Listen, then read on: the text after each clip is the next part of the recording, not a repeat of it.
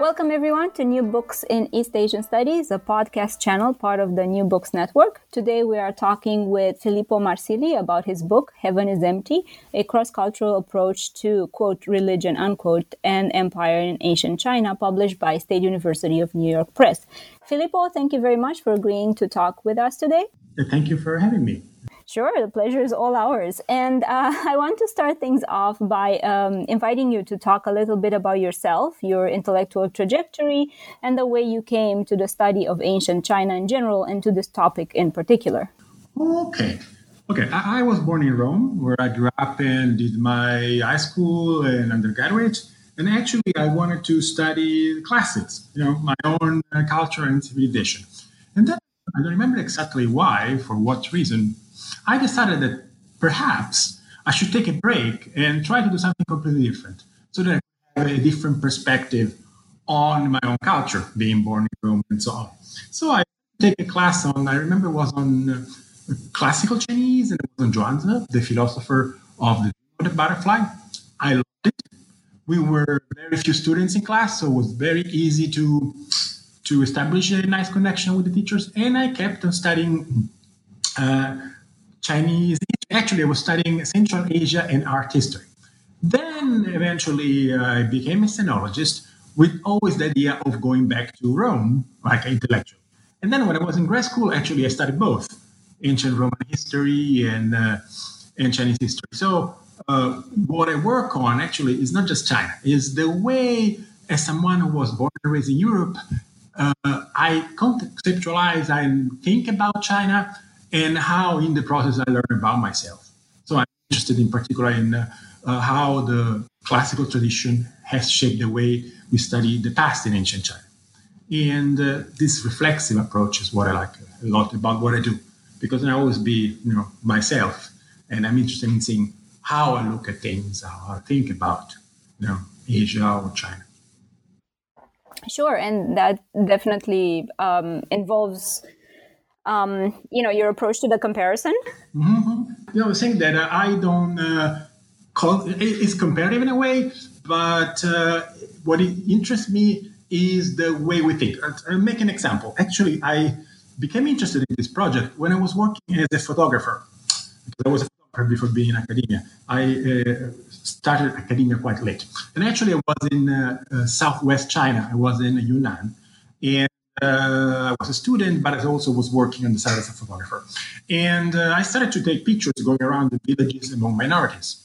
And suddenly I realized that as someone who was born in Rome, trained in Western art, the way in which I would frame reality, I would freeze a particular scene, was shaped by years and years spent studying the classics. For me, you know, what a human body was, how I recognized people interacting, what I had uh, in mind was my own culture. Instead of basically knowing what I wanted to uh, uh, take pictures of, I was projecting my tradition, my expectation on on what I was seeing, and I realized, oh, probably I'm doing this also as a student. I have some ideas, some expectations, something that I consider I consider beautiful or meaningful, and I want to project it on the kind of China that I need to be so and so. So going back as an academic, I started to work on the way we think. And so, what we, and especially as a photographer, you know, you have always to choose what to include in a frame, what in a picture, what to exclude, and what moments, what postures what are meaningful. And I like, oh, I'm doing this as a historian too. So, uh, before you know engaging with ancient China, I wanted to see how uh, my background, cultural background, as an academic, as a human being, influenced the way I was looking at China. Even the question I was asking or, or the way I was including and excluding things that I couldn't understand. So it start so this kind of is comparative in a way, but I'm more interested in the way we think and how uh, it's a a lot about myself as a subject who studies how the background I have is going to influence the way I study China. And then I think that once I'm able to trace back all the conditionings, the ideas, the prejudices or expectation I have, it's easier to reconstruct I don't know what anthropologists call an emic vision, the point of view that is actually produced by the people I'm studying and matter for them. So this is, I call it more reflexive than, than comparative because I cannot have but being Italian or having my background. And I want this background to be open and visible so that I can actually learn. Sure, absolutely. And I think it's a reflexive move that all of us have to do at some point when we engage in comparative work.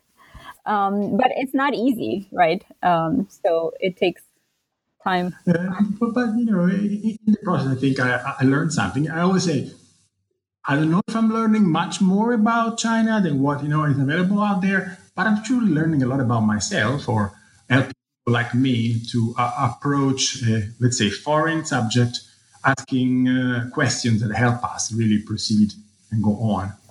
Sure, sure, right, and I think this is very visible in in how you approach your your main concepts, right? So, uh, religion right it's and i'm using the same scare quotes as you in the book titles right so um, that appears to be one of the most important if not the most important concept here and in the introduction you provide a lengthy and very very interesting uh, description of your approach to religion and what it actually means right so um, I was wondering whether you could tell us how you understand this concept in relation to China and the Mediterranean world. Okay, uh, first of all, probably you know specialists know that we don't find a word that can be translated as religion in ancient Chinese texts. There are many terms referring to to different uh, rituals, different aspects of this what we call the sacred. But this idea of religion that we keep on talking at different levels, academic and not, is a Western idea. Not you know the Asia doesn't have the sacred or something similar, but the way we conceptualize it, we use it. And I don't want to become too bookish here, but you know, I'll uh, quickly say what are the ideas that we associate with religion, and I believe condition the way we study, you know, non-European realities. The first idea is that religion has a lot to do with identity. That uh, the sacred provide us with an idea about what we are, and in ancient China was not like that. Religion was not a main part of identity construction. Another idea is that, uh, mm, especially studying ancient empires, that in order to have political unification, you need ideological unification, which is achieved usually uh, by imposing one point of view about the sacred. And it was not so in ancient China. So, uh, one of my points is that there was the sacred, there were rituals, but the empire was possible without the unified idea of religion. And for us, this uh, idea of religion unified is important because it's connected to European history, from Constantine, Theodosius, and to the Reformation. The idea that having a common idea of the sacred helps you having um, share morals.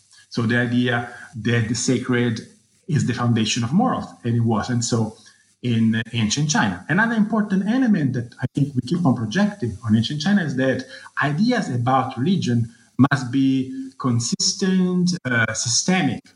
So that defining our attitude towards religion helps us understand our attitude towards other aspects of reality.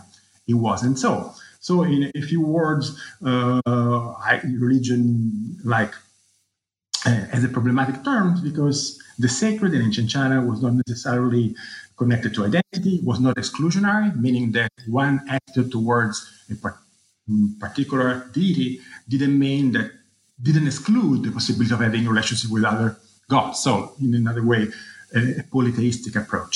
But the difference between the multitude of spirits and ghosts that we have in ancient China with the idea we have about polytheism, that these different spirits and ghosts were never organized in a uh, sort of uh, systematic, systemic pantheon that represented the, the complexity of society. We see in China uh, soon religion discourses about the sacred excluded from political discourses, and religion was more connected to the private sphere. sphere. So was not religion was not part of discussions about political identity, uh, cultural identity, and so on. It was more private or local. So I, for me, it's important to talk about this because before I said, before I want to go back and study ancient China, I want to understand the kind of expectations and trace back their uh, formalization and their origin in Europe and see how these ideas, questions are, are affecting the way we study ancient China. And also, the final question was going back to the photography example. what do we include under the category of religion? What is part of religion? You know, in, in the West, we have particular ideas that not, not necessarily uh, correspond to what was valuable for the ancient Chinese. So, for the reason, you know, the first part of my book is about trying to understand what we have in mind when we think about religion and what we are creating or projecting onto ancient China when we study it. Sure. Yeah. Absolutely. And um, I think it's it's very apparent when you know after doing this this uh, reflexive move, uh, you move on to uh, you know thinking about the novelty of the empire as a form of unified uh, government. Um, and the way you know it is connected or relates to the concept of religion. And you know, by that point in the book, and specifically in the introduction, um, the the reflexive path is already established. So um, you know, uh, in talking about uh, issues of rituals and practices, you know, and their constant change, um, we can see how they factor into uh, one another. Um, but you know, I my my follow up question to to this is. Um, you know how can we think about the rituals and the practices and or ritualistic practices um, in the confines of the empire and whether we have to change the way we look at the empire to understand what's happening both in China and the Mediterranean world uh, at that time. Okay, so uh, the, the, starting point was the fact that in, in uh, Europe, in the ancient Mediterranean, we had the religious cult of the emperor. There was an important factor for the unification of the Mediterranean. The fact that everyone can look at a statue of the emperor and associate it with, in a way, the uh, sacred nature of the empire. Natural. In, in, in China was quite at the beginning, even as an undergraduate, I realized it was quite difficult to find the same because we don't have images of, of, of uh, emperors, and you know, images produced by by emperors like the Terracotta Army, for example, were supposed to be for not for the living, you know. Yeah, yeah. yeah. So I was trying to think, you know, I, I was thinking if I live in the Mediterranean, in, you know, Northern Africa or in, uh, in the so-called Middle East, you know, I could look at the statue of the emperor, imagine myself as part of this commonality. But as a, you know, as a subject of the Chinese empire, what, what would I have in mind? It was quite difficult because China was huge. Uh, the emperor, the capital was remote and uh, and it's clear that the connection between the center and the periphery was not as streamlined, uh, despite you know the creation of a very effective system of communication was not that uh, easy to imagine. And also another important thing that we forget when we study you know the, the unification of China under the Qin and the Han is that China had been centuries and it's pretty clear from those historians who start to write the history of the unified empire that the memory of the past was lost, was not clear uh, in the early Han what kind of tradition had to be chosen in order to create a new legitimacy. And it's pretty clear that even though eventually the so called Confucian faction would prevail, it was not obvious that the ideological choice of the first ruler of the Han would be the Confucian one.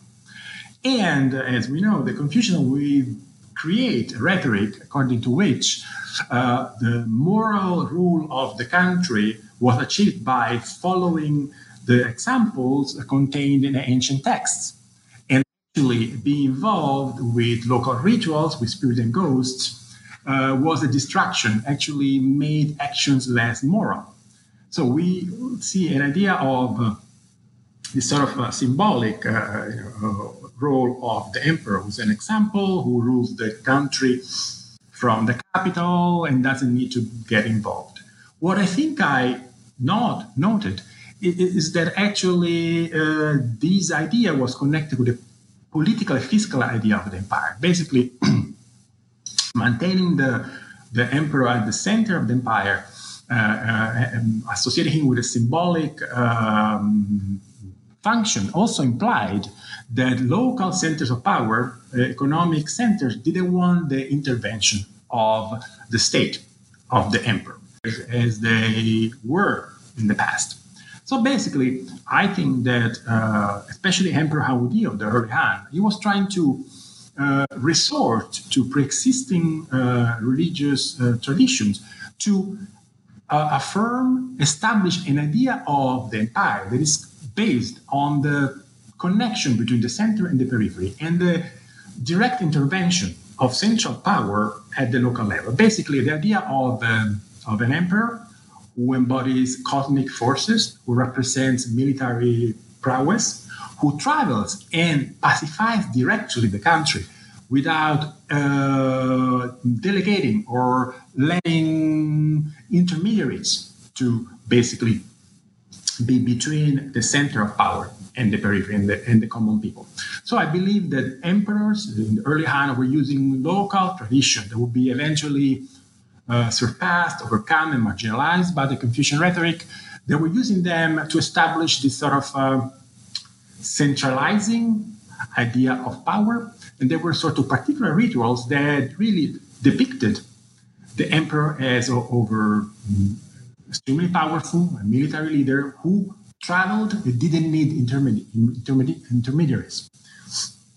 And, uh, and I think at the beginning of the Han, since uh, the Confucian, so-called Confucian tradition was not established yet, was easier for emperors to resort to these different traditions that came from particular areas of China. The problem is that uh, the sources were written by intellectuals who were either hostile or, let's say, ignorant about these traditions. And so, basically, it's quite difficult to have an idea of the kind of rituals uh, uh, emperors were using. You know, we hear a lot that many emperors, early emperors, especially emperors that envisioned the state as very strong and centralized, as being superstitious, as being obsessed with immortality. Actually, by looking at archaeology and our sources that are not canonical, it's, it's possible to reconstruct a more coherent uh, usage of rituals by early Han emperors. The fact that they were looking at models that would be rejected by the Confucians, models that were for a centralized state, for fiscal control, for the centralization of all the important uh, uh, productive activities. And so I make the case that in a particular period of Chinese history, particular rituals from particular regions were instrumental in, in, uh, in uh, promoting and legitimizing a form of rulership, a form of power that would be delegitimized by the Confucian. So centralized power, strong center, and direct control of the resources and of the land. And so in my book, I try to uh, reconstruct the fragmentary uh, sources, the fragmentary account that we have in the hostile sources by complementing them with archaeology and excavated manuscript. And I think we can reconstruct a pretty, a pretty coherent vision of what the early Han Emperor was trying to do. And we shouldn't forget that the main historian of the Han Dynasty, Sima Qian, uh, had a very problematic relationship with the emperor whose uh, glory was supposed to celebrate because they had a very famous like falling out and the emperor forced the historian to castration and of course we can imagine that you know the, the, the historian was conditioned by this, uh, this event Sure, sure.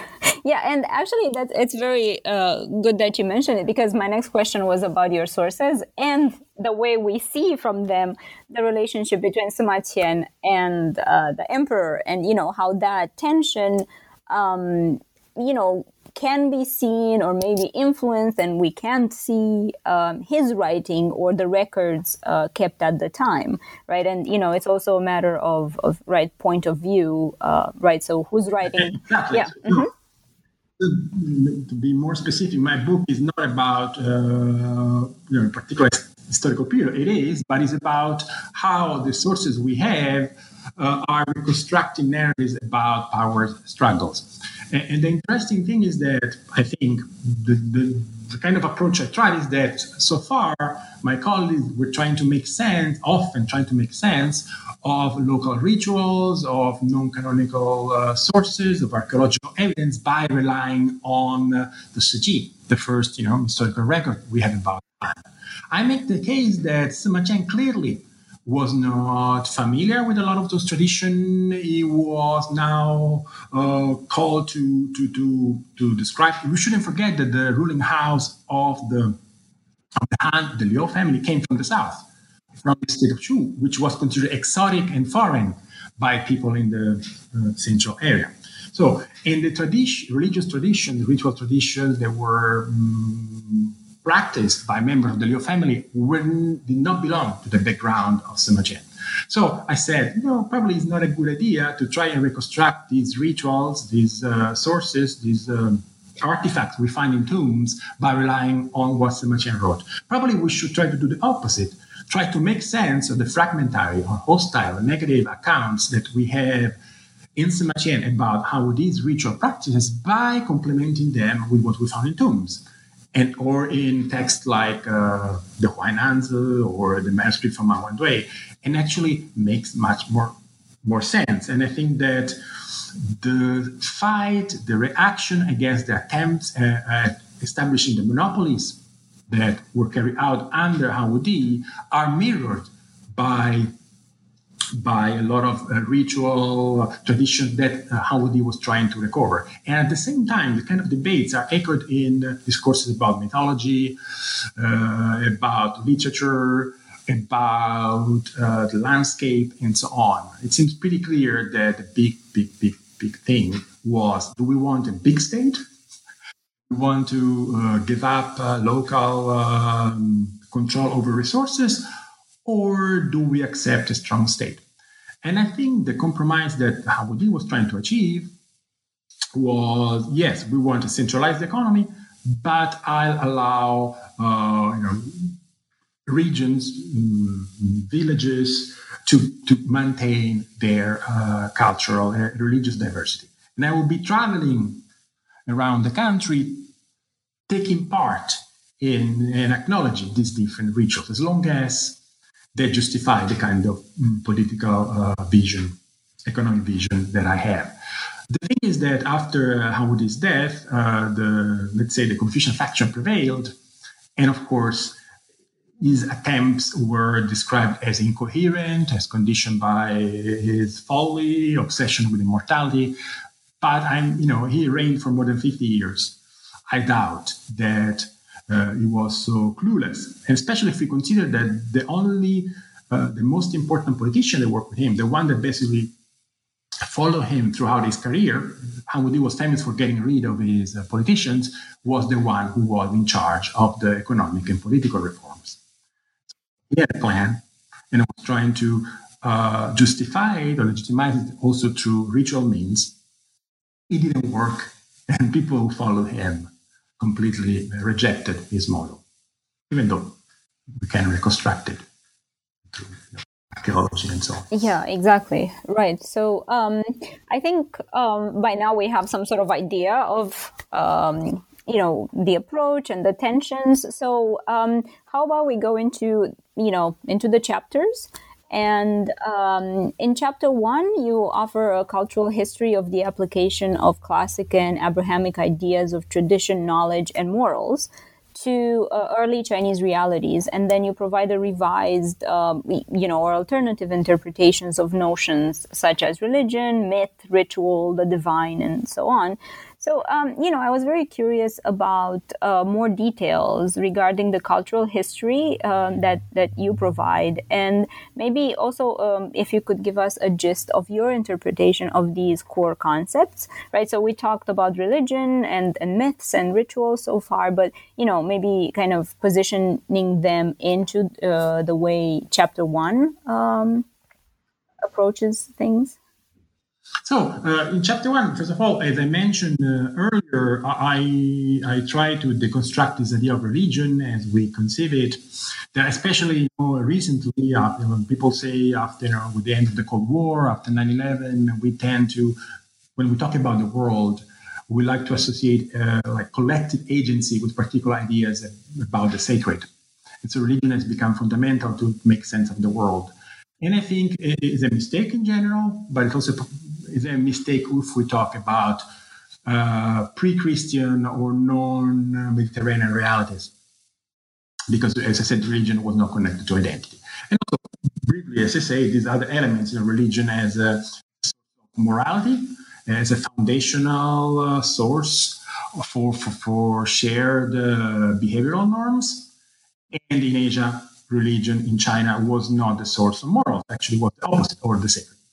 And the, the idea that religion must be uh, um, ideas about religion must be organized in a philosophical and legal uh, system. The idea that every part uh, makes sense in, in the whole. And, this, and also this doesn't apply to ancient China. But then I wanted to, this is a, the, the constructive part of it. Then I wanted to still to find some idea that could help me in, in, in, categorizing the material I had before recovering concepts that I think make sense for the authors of the sources I'm studying. And the ideas that I use, they are quite current in the world of ritual studies or contemporary studies in religion, are the ideas of myth and ritual. But myth, myth uh, interpreted as uh, just narrative, a narrative about the past that is supposed to, in a way, make sense and justify uh, norms that we adopt today. Not necessarily having to do, you know, with heroes and gods, but narratives about the past that we consider foundational. And so I try to apply the, this, uh, this category and choose those narratives that in my sources uh, have the function, in my opinion. And then ritual just I interpret ritual in a very, very broad way. I could talk about hours about that, but then like going back to my to my uh, to my usage, uh, ritualized uh, performances or, or actions that were supposed to justify the extension of the Chinese empire in space. In other words, the narratives that I call mythological were used or those narratives were used to make sense of the, real, the new reality of the unified polity that China represented under the Qin and the Han vis-a-vis the past traditions, even though they were uh, not as in touch as we imagine with their own past. And ritual, those um, ceremonies that were supposed to provide a meaning, uh, justify the way the new kind of power was occupying the land reorganizing it, and redistributing power. So, in other words, myth narratives that dealt with the relationship between power and the past, ritual, those acts or ceremony or performances that explained how the current power envisioned its relationship with space, with the, with the landscape, with the resources. And so I divided my group in, in um, in these big, uh, let's say, narrow uh,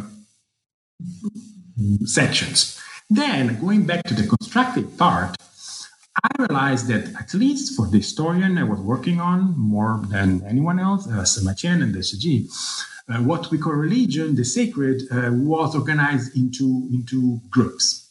One was the, all those uh, mm, uh, let's say, notions about the supernatural were, in a way uh, described in the classics, and that uh, in the end were important because not because of the object of worship, uh, but because of the kind of uh, behavior that they would enforce and establish among the practitioners. In other words, the so-called Confucian ritual. So not, not important because of the object of worship, but because establishes, celebrates social hierarchies, notions of propriety. And according to this vision, the direct intervention of the supernatural, or the extra-human, as I call it, was not important. Actually, could be even uh, mm, problematic. And this is a, mm, mm, something that at least the author of the books I write on considers important and fundamental to establish a moral uh, uh, reign, moral kingdom. Then, according to the, the same author, Sima Qian, there were other kinds of, of, rituals that were not described in the books that Confucius had chosen and promoted. They were regional, they were about which we didn't have written sources necessarily and that all involved the direct intervention of spirits and ghosts. And, and of course, the intervention of spirit and ghost, according to Sima Qian, would bring into political action an element of uncertainty and confusion and probable immorality. And so I think I found out that according to Sima Qian, uh, uh, ritual actions by, by his ruler could be uh, assessed and uh, and uh, appraised and judged by applying these, these categories. Are actions that are consistent with what is written in the books uh, uh recommended by Confucius and his uh, and the students of his tradition, or are traditions that are connected to local rituals and imply the direct intervention of spirit and ghosts?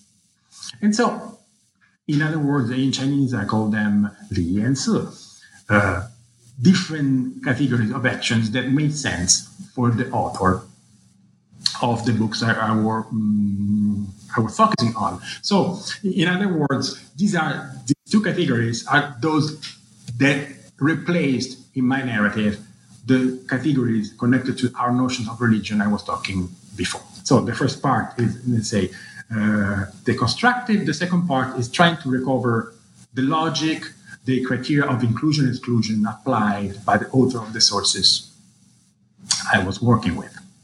And you know that also connects to um, to the ways in which uh, the political power is interpreted and disseminated, and you know responded to uh, in many ways by uh, you know the the people who are close to the emperor by Sima Qian himself but also you know by people who are in you know living and you know spending their days in the empire and um, having these rituals at hand and, and performing them. And that's what chapter two is trying to to do in, in my perspective. And you do emphasize the relationship um, as seen in the records between ritual text and historical memory and I was wondering, uh, what uh, do these relationships look like specifically when it comes to memory, text, and what you described as uh, the Li, the ritual? Uh, it's pretty clear that, that at least according to Sima Qian, and also quite surprising because Sima Qian, you know, we know that according to the Confucian rhetoric, the Zhou dynasty uh, was the paragon and the actions of the rulers of the Zhou dynasty uh, had to be used as examples by, by all moral rulers. But actually, Qian tells us that he was going over these, you know, the fragments of the documents connected to the Zhou dynasty, which he agreed had to be taken as models. But he said uh, it's difficult to make sense of them because the language is quite different from the language we use today. And even when I think I understand the context of those rituals, the object they were using, and, the action that we're performing don't make any sense to me. So it's quite surprising that, you know, for Sima writing in the, the second, first century BCE, the Zhou didn't make too much sense and their memory and lesson was almost completely lost. For his followers, people who came after, you know, 50 years, century, was clear what the Zhou meant and would become clearer and clearer as you know the rhetoric of the empire would be established.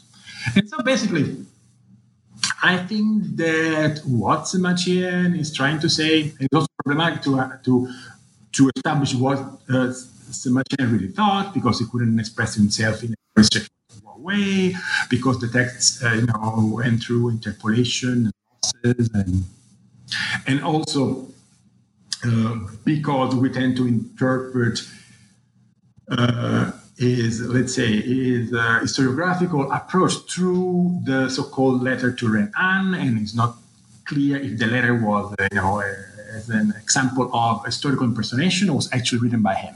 But this aside, it's pretty clear that Qian says it's just uh, it's pointless to try and recover the memory of the past and establish the particular memory of the Zhou as our model because time five centuries and, and, we don't understand the source. What we can do is is clear that we can establish an emotional connection with these characters, with these uh, rulers, with these ministers who had an idea of a community, had a moral idea and we can emotionally connect with them and be influenced and inspired by their example, the, the difficult choices that often they had to make.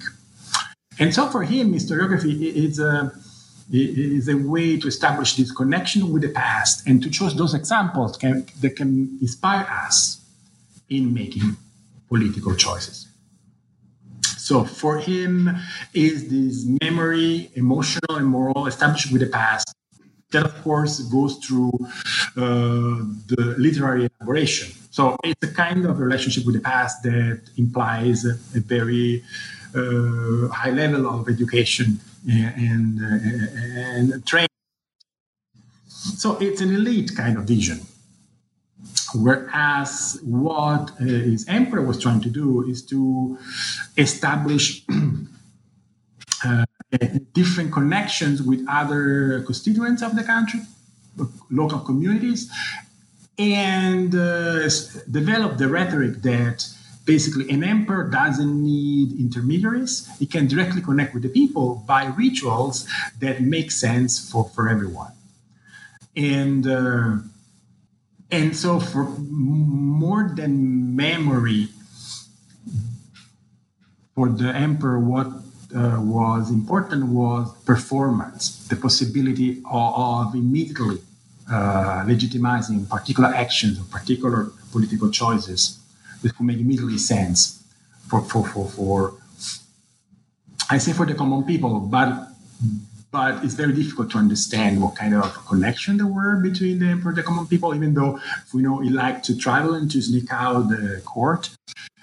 Probably often this rhetoric of popular religion was used to counter the position of the official at court that were always telling him, you know, look at the old books. Uh, moral uh, emperors uh, were not that active. They stayed, you know, uh, put and were able to run the country by examples in other ways. They were not appropriating all the resources and demanding direct taxation. We often forget that, that when uh, Liu Bang uh, defeats, you know, after very various events, uh, the Qin and established the Han, he controlled only one third of the country directly. Two thirds he gave to the old, old those old families that have been dispossessed and marginalized by the Qin. And I, argue that it was the compromise that allowed, you know, the, the Han to, to last. Some areas were directly controlled, but he did not dispossess. Things in place for those fundamental aristocratic groups that were had a big role in his victory against uh, Xiang Yu and, the Qin. Yeah, absolutely, absolutely, and that you know speaks of the emperor's um, foresight, um, to say so, and the way he um, he conceived of his own power, and the way he wanted to connect with, you know, what we think of common people through these, um, you know, rituals or through an understanding of of practice. And yeah. Mm-hmm. yeah. Now, I want to say that you know I, I remember as an undergraduate I got quite quite interested in uh, this emperor because. it's very popular, you know, because he ruled for so long. There are so many stories about him. But opinions about him are, can be so different. You know, he was crazy, effective. He was also almost a romantic figure. He was completely inconsistent. Then I was reading uh, Tang Dynasty poems in which, you know, I don't remember exactly now off top of my mind. There's this poem in which he said, Oh, I wish I could go back to the time of Han Wudi when even an emperor could get directly in touch, you know, with gods and goddesses. So the myth of Han Wudi as an emperor who had a direct connection with the divine, with you know supernatural forces and mysterious forces, survived uh, the popular level, survived in known you know traditional circles. And this fascinated me. Then looking back uh, at the sources, he was actually interested, almost obsessed with all kind of super, you know, what is contemporaries and critical superstitions or uh, local cults or popular religion. And I think he played that card uh, as a way to escape or, or have a, a, free hand in dealing with court politics, relying on non, uh, let's say, non, non-canonical know, rituals to, to, to carve for himself some freedom at times. And also interesting that his popular cults would be recovered by even his successors whenever uh, rulers had to deal with personal losses or personal pain or personal tragedies, as though the, the let's say, you know, I'll call it like this now, the official Confucian version of the religious role of the emperor was not enough to provide an emperor as a human being with relief, personal relief. It was too abstract.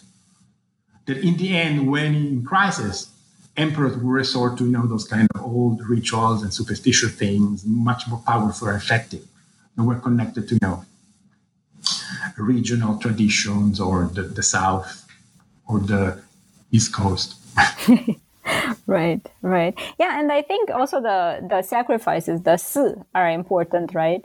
In this um, in this story, and you know, we've been talking about the the ritual, which is you know translated from Li, but um, I think uh, the the conducting of sacrifices, um, you know, it's it's worth mentioning here, and you do um, have a different approach to in the, the conceptualization of the two.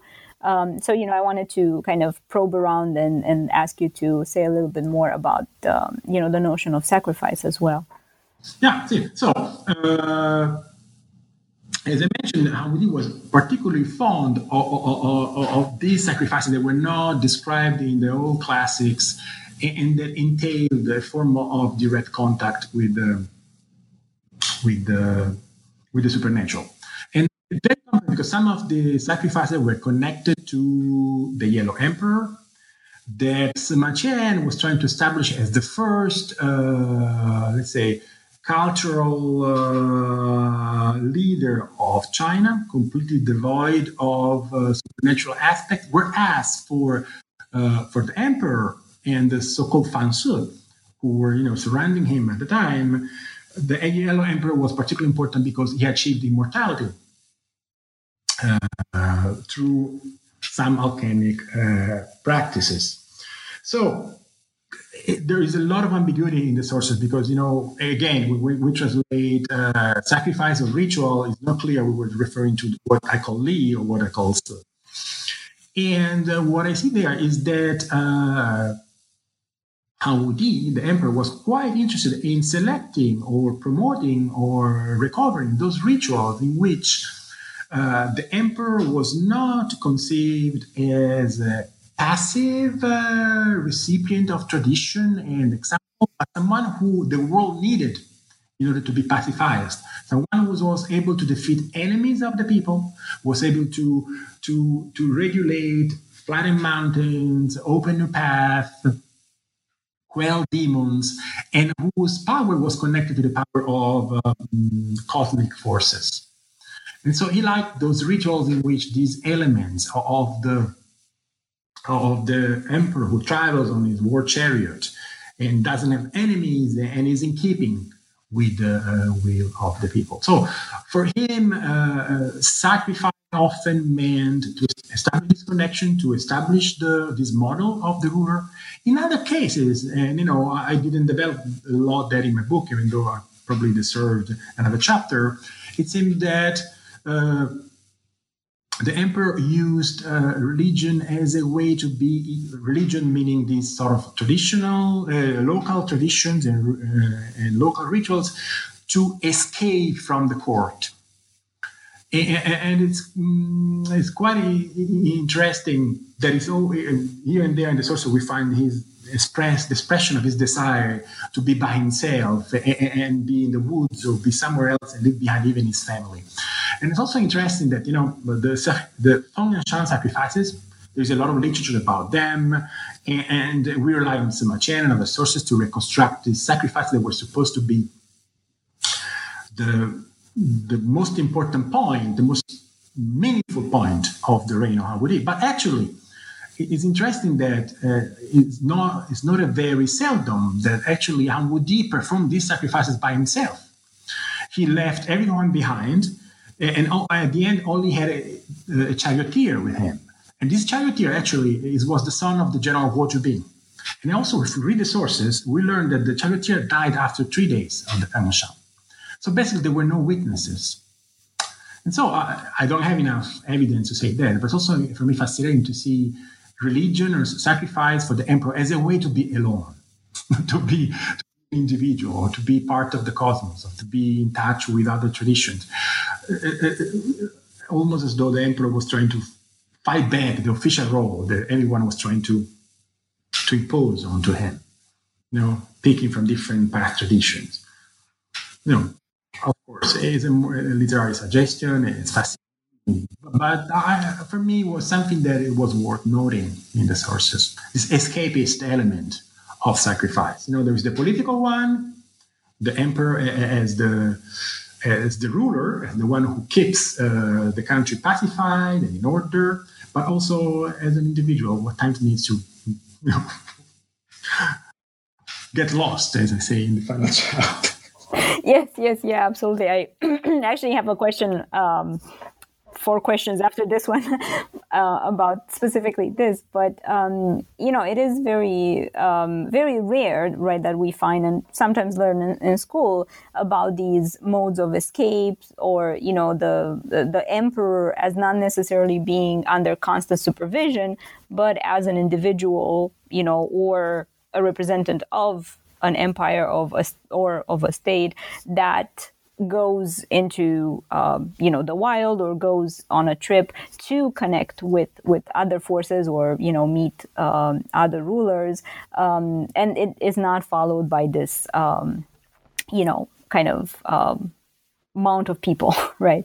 So um, this uh, this is very rare, or at least I didn't find it in in many sources. And um, you know, I think um, as as we progress into chapter three, uh, we also find more about the hegemony of monotheism, right? That that you mentioned, and um, you know, and it's both an Abrahamic and non-Abrahamic historiographical uh, tradition, and you know, this kind of um, monotheistic view on what the the the, the moral morals should be and what the emperor should be, what the you know the god should be. Um, uh, most of the time determines our own readings, right? So I thought um, here then specifically in chapter three, uh, there was a very interesting comparison that you you do between fortune and the role of fortune in Polybius and the role of heaven in the records, right? And the way the emperor connects with the heaven. And you know, I wanted to hear a little bit more uh, about this. Okay, yeah, thank you for, for the question because I noticed from you know the first reaction to my book that that it, there was some probably my, my bad so some misconception about the way I use you know uh, the Abrahamic model. I'm not saying, of course, that my colleagues you know in all fields are implying that in ancient China we can talk about the model of religion that was Abrahamic. No, absolutely, of course, very few of my colleagues would do that, but notice that even though I say, you know, even though we get rid of the label, we still project onto ancient China some Abrahamic uh, modalities. And I think like the idea that uh, unification, political unification comes together with ideological unification, and then we have an empire, you tend to create a, a system of ideas that as a whole is going to help to create harmony and I think that uh, I argue that this idea uh, is the fruit, the fruit of, of, of, of, our you know, European history and contemporary history. But the idea that political unification must is the result or goes hand in hand with ideological unification was not automatic, was not conceivable. And, so uh, automatically conceivable. And so what I try to do is let's try and look at and the ancient sources without assuming this teleological model, the idea that yes, we have political unification, it means that there is moral unification, there is that the world makes sense as a whole. And what I try to do in, in the, uh, chapter three is to see, to look at two, two historians who dealt, you know, Polybius and Sima Qian, who dealt with you know, different forms of unification, that of the Mediterranean under the Romans, and that of, you know, the the, the, the, areas that we call China today under the Qin and the Han. And what I found, I think I found in Sima Qian, is that he's, you know, is the person who's looking at all books uh, trying to establish a new narrative of the new empire that is also in keeping with a tradition that he now considers uh, fragmentary and almost completely lost. And he finds a lot of mention of heaven. Heaven was expected to be the last solution, the explanation of everything, you know, and whatever we're projecting onto it. And, and that also gives the, the title to my book that Sima Qian realizes that, that heaven uh, is there in the sources, but it's very difficult to uh, apply these or, to recognize these uh, expectations of moral unity and coherence in the actual uh, polity that the, the Qin and the Han established. This is hypocrisy, and he realizes that the, the, unification of China was the result of expediency, was the result of, uh, of um, shrewd behavior, was the result of, of, of backstabbing, and that at least in his own time was impossible to live up to the model that they found in the sources. And what I noticed that at least uh, Sima Qian in the books that deal with the unification of China, especially the biography of Liu Bang, the, the first emperor of the Han, whenever he mentions heaven, is always ironic. Is never to, to define what heaven is, but also, oh, we don't understand, it's problematic, oh, must, be heaven. And all, know, many circumstances in which he uses heaven is really ironic when there is something that is clearly uh, confused, immoral, surprising, counterintuitive, say, oh, must be heaven. You know, often has been his famous sentence, you know, is when he says, you know, so strange that someone who was born in a, in a you know, in an almost God-forsaken area, a poor guy from the someone who no land managed to become the emperor of, of, of China must must be heaven. He said, no, must be heaven. And, then if we read the, the Shiji, which is a huge work, uh, very complex, we realize that for Sima heaven meant chance, expediency, and hypocrisy. And also in the famous senses, you know, someone who no land who becomes the emperor. I focus on the no land.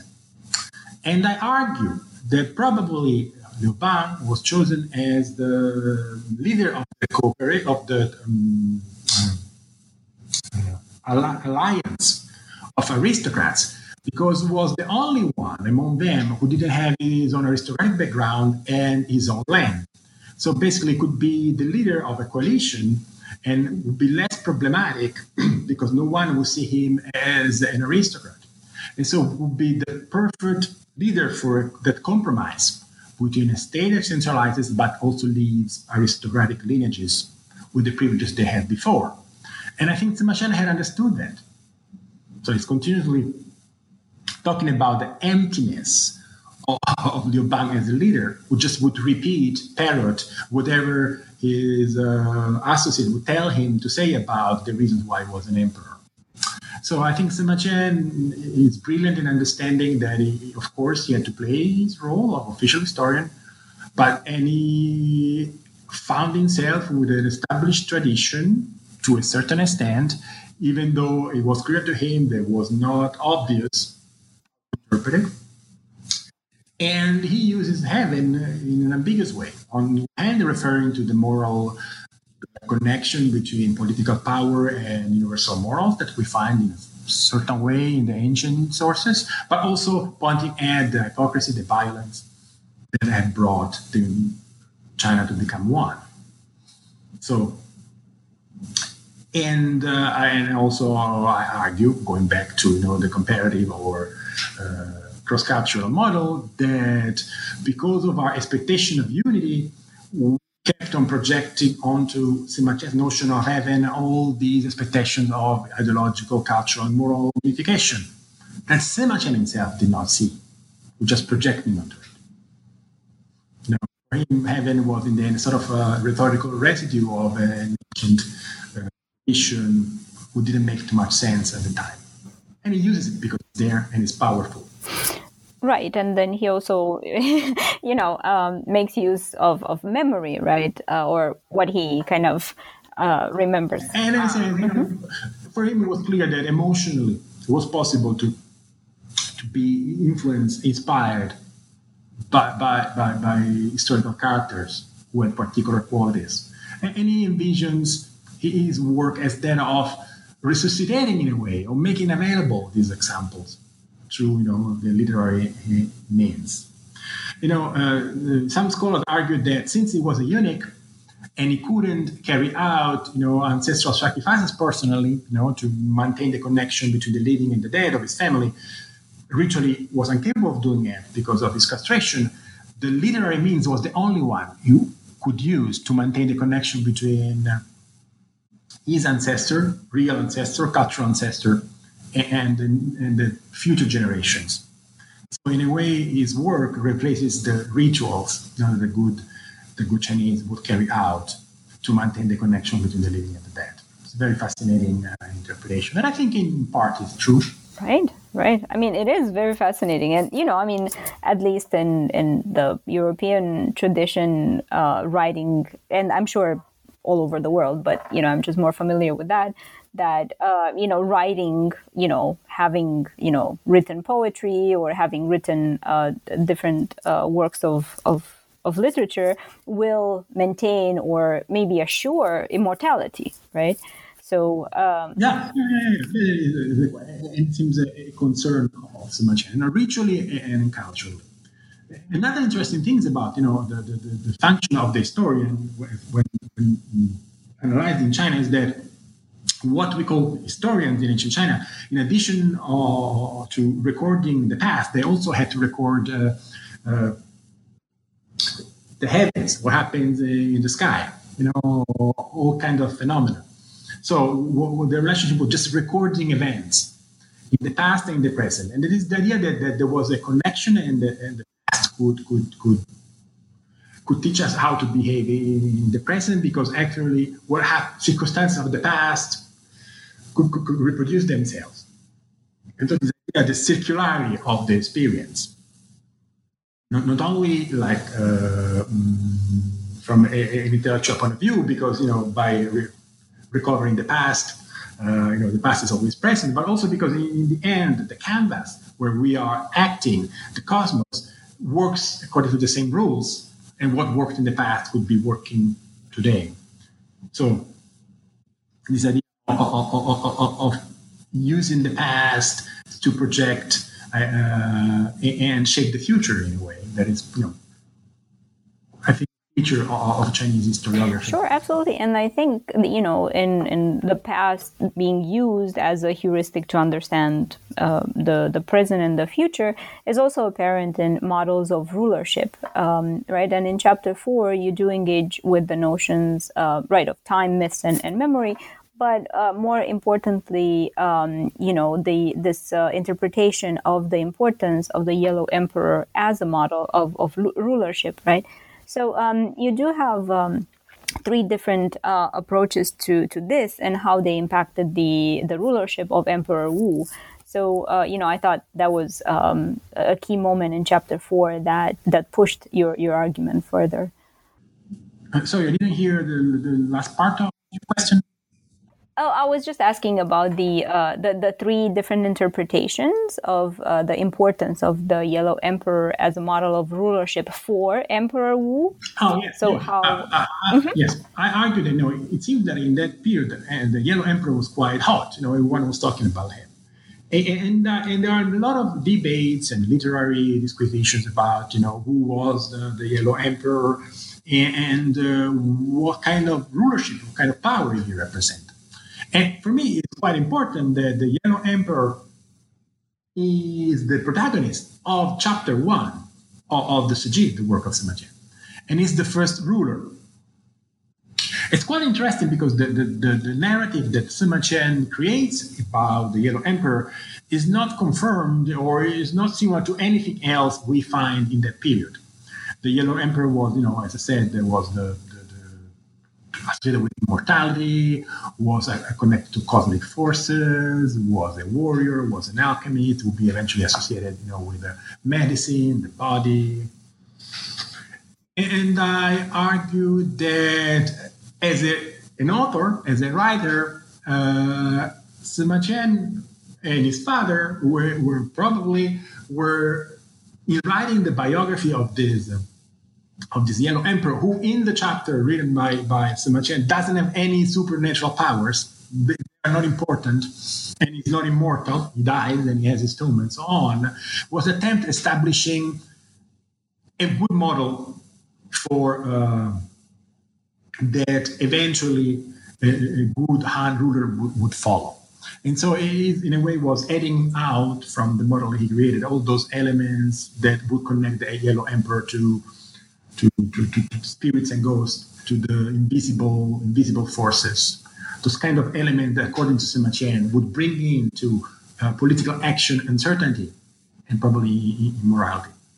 So and, uh, in, in, the chapter I analyze how uh, the literary debates becomes uh, the stage in, in, which different notions of, of power are, are, debated and compared.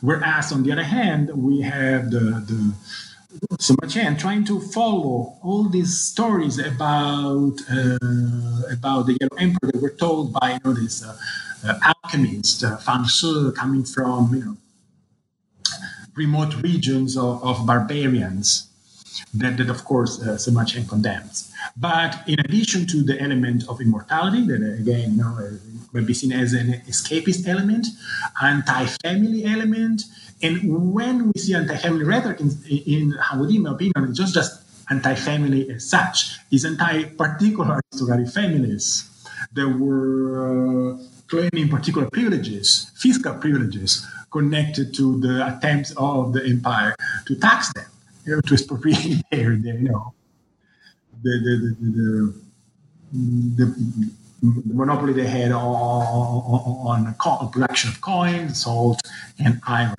So, if the, the, the, the myth of the Yellow Emperor as a champion of immortality, on the one hand, yes, is escapist, is individualist, but it's also anti-particular aristocratic position that was in that particular period uh, reacting against the attempts of Han Wudi's government to establish state monopolies and centralize everything.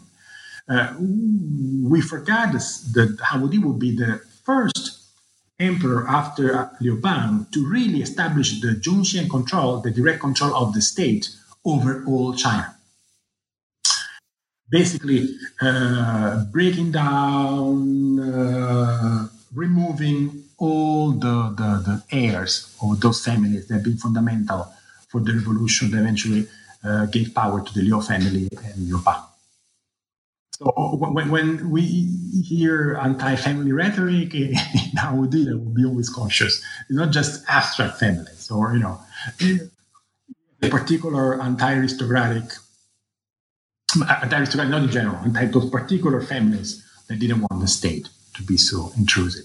Absolutely, yeah, and you know, I mean, it's it's quite obvious why they were so uh, against the state being so intrusive. But on the other hand, uh, right, so the the emperor had uh, issues of legitimization, you know, in in mind probably, or you know, the whole idea of legitimization of the Han, right, in terms of no, no, uh, no. Mm-hmm this term is pretty, I think it's pretty easy to understand. Now, at the time, didn't have media. So they the, the literary medium that was used by the courtiers, the people around the capital, people. And then they had ritual. And so uh, notions uh, about political models or attitudes were just played in that stage, the ritual one or the literary one. And these are, you know, conflated. And I see, you know, the, the mythological narrative one and the ritual performative one that are all used by different actors, you know, in different ways. I try, what I try to do in my book is that, you know, I never talk about myth or religion in abstract. Whenever I talk about a particular myth, I try to refer it to particular sources written in particular period and connect them with particular political and economic context so that those kind of metaphor that we're using can be translated in a particular cultural context. Because, you know, the problem with people like me who study religion is that it's so easy to use it in sort of meta-historical way. So these ideas or notions, even provisionally as universal. What I'm trying to do as a rule is always try to reconnect them to particular cultural and economic and political context. So I, I try, I think I don't do it, but I never talk about these things in abstract. So when we talk about models of rulership, in particular rituals, I just talk about, in the end, like 20 years. And, and, the kind of literary exchanges or ritual exchanges that are happening in that period, studying together economic reforms, uh, uh, clashes between uh, the state and provincial uh, elites, and how these were reflected in myth and ritual, uh, ritual reform that were happening in those few years. Absolutely, absolutely. And I think by doing that, you also uh, avoid the you know mental slippage that sometimes we all you know have uh, with using categories across temporal categories or um, even going meta a little bit. Yeah, yeah, yeah. Uh, and, and, and, you know, especially if one reads, you know, the, the title of one book, and I, I wanted to be an, anachronistic on purpose, not using a sort of Buddhist uh, kind of uh, uh, uh sentence, to, to, because I mean, those things exist and, and, influence the way we think and ask questions and, and, and create criteria of exclusion and inclusion when we think and study. So I wanted to, the first half of my book, I want to be as explicit as I could about all the conditionings, the, the prejudices, the expectations I had as someone who was trained as a classicist, you know, a photographer in Rome.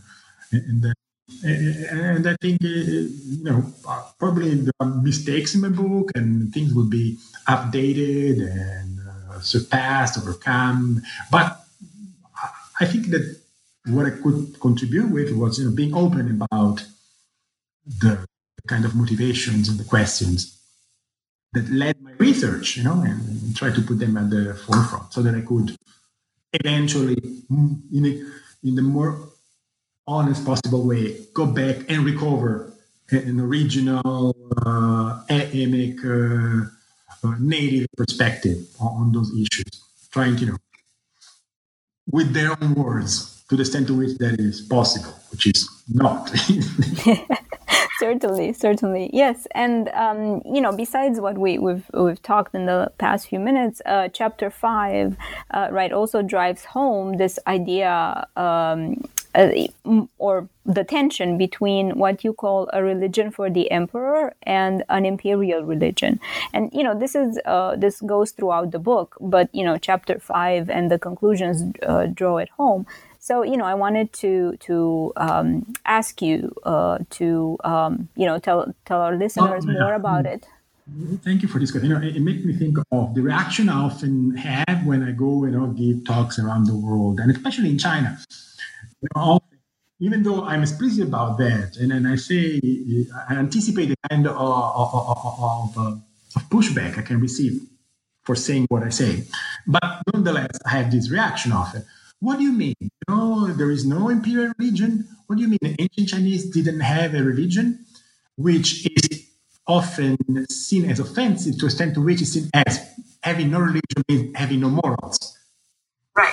And I say, how about you say you know, heaven is empty? The emperor didn't have a religion. The emperor was always uh, practicing, you know, sacrifices. Going, this is true. I said, but that was is on religion. If anyone else tried to emulate, to ape the emperor and carry out this kind of to worship heaven, would be beheaded immediately.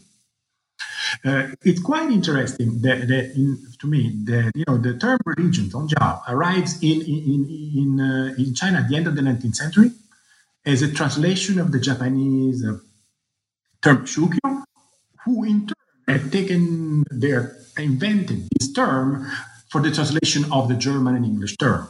The interesting thing that the major reformers of Japan, when they want to transform Japan in a few years, they look at the West.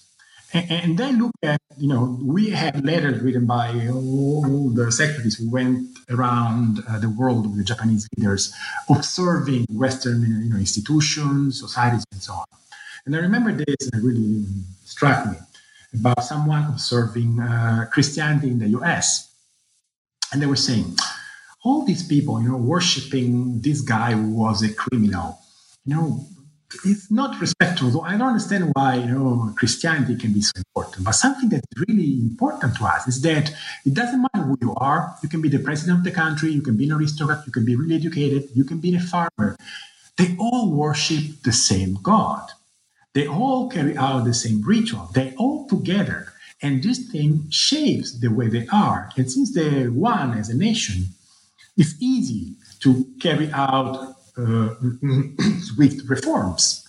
We should apply something like that. And eventually they created, you know, the, the divinized emperor and the, the cult of the emperor in Japan was fundamental for the for the um, for the reform that would transform Japan in, in a very short time.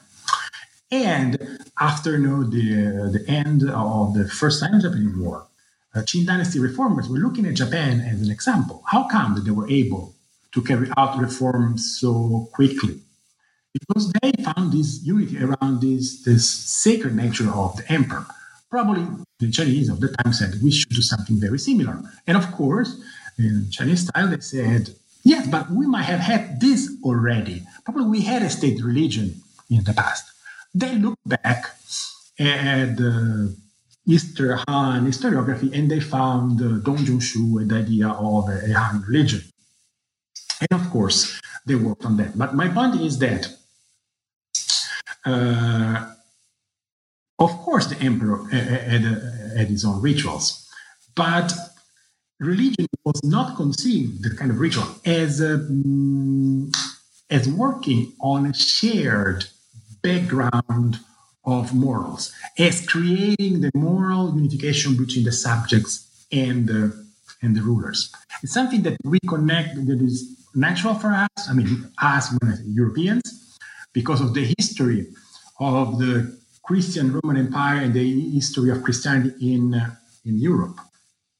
But the idea that the sacred, the supernatural, the invisible can be used to create shared morals and have a country on the same page is not universal and has a particular history in the West. So going back to, to, to your question, to the, the, religion of the emperor and the religion of the empire. Uh, under Rome, and, and, especially at the end of the Roman Empire, yes, we have an imperial religion, which was instrumental in the creation of, of a, a, community. In China today, the sacred is never used. I mean, actually now it's changing a little bit with the uh, revival of Confucianism as a world religion. It's another question. But in Asia, it's not that automatic or natural to use the sacred and visible as a common ground on which to establish common institutions and traditions. So yes, the emperor had a religion, but was not a religion that shared with his subjects, who would beheaded immediately if they, if they dared Sure, absolutely.